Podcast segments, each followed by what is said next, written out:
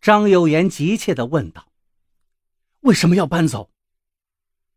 不知从什么时候开始，张有言已经不再称呼安静为大姐了。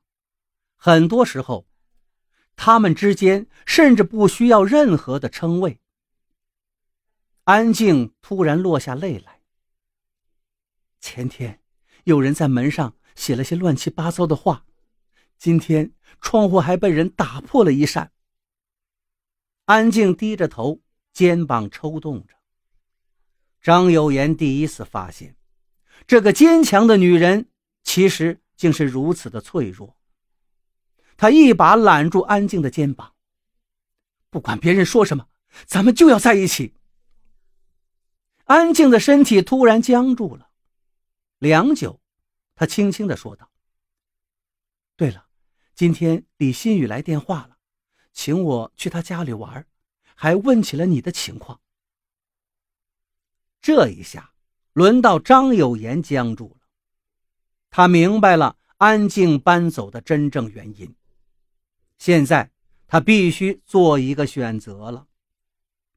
这时，东东跑了过来：“妈妈，明天开家长会，老师说你一定要去。”安静为难的说道：“明天妈妈要加班呀。”张有言趁机平静的接过话来：“明天我休息，我带东东去参加家长会。”东东欢呼雀跃起来。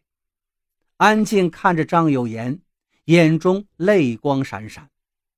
张有言顿时感到有一种豪情充满在心头，他觉得自己到现在真正才成熟了。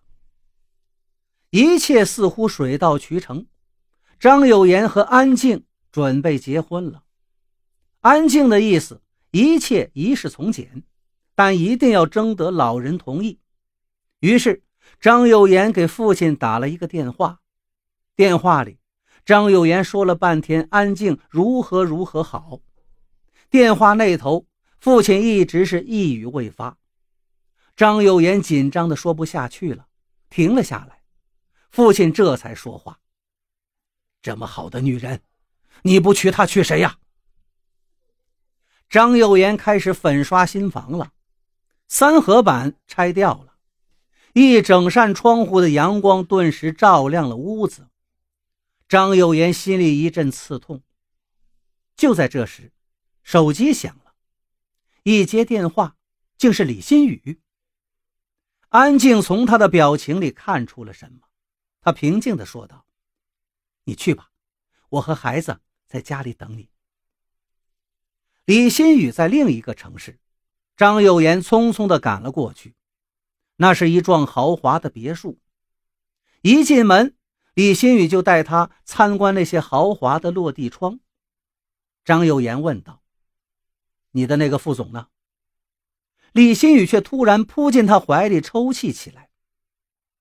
他带着别的女人出国了，我也不在乎，反而觉得轻松了。我经常想起我们在一起的日子。这幢大房子现在是我的了。咱们会有很多有阳光的窗户。我也知道那个寡妇想跟你在一起。张有言突然想起了什么。对了，是不是你找人去骚扰安静的？李新宇沉默了片刻。呃，你放心，我不会伤害他的，只是想给他一点压力，这是一种谈判技巧。哼，这一年。我可学了不少新东西呢。张有言沉默了。人是会改变的。李新宇曾经只想拥有一扇窗户的阳光，可现在他拥有了那么多扇的窗户，但他心里已经没有了阳光。见张有言沉默不语，李新宇不解地问道：“怎么，你还在怪我吗？”张有言摇摇头，轻轻地推开了他。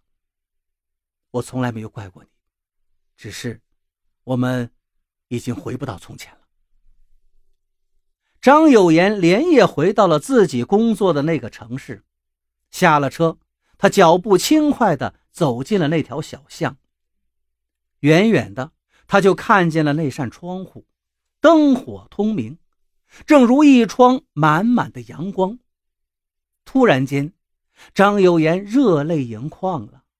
他知道，在这个人海茫茫的大城市里，他终于拥有了属于自己的那一扇窗户。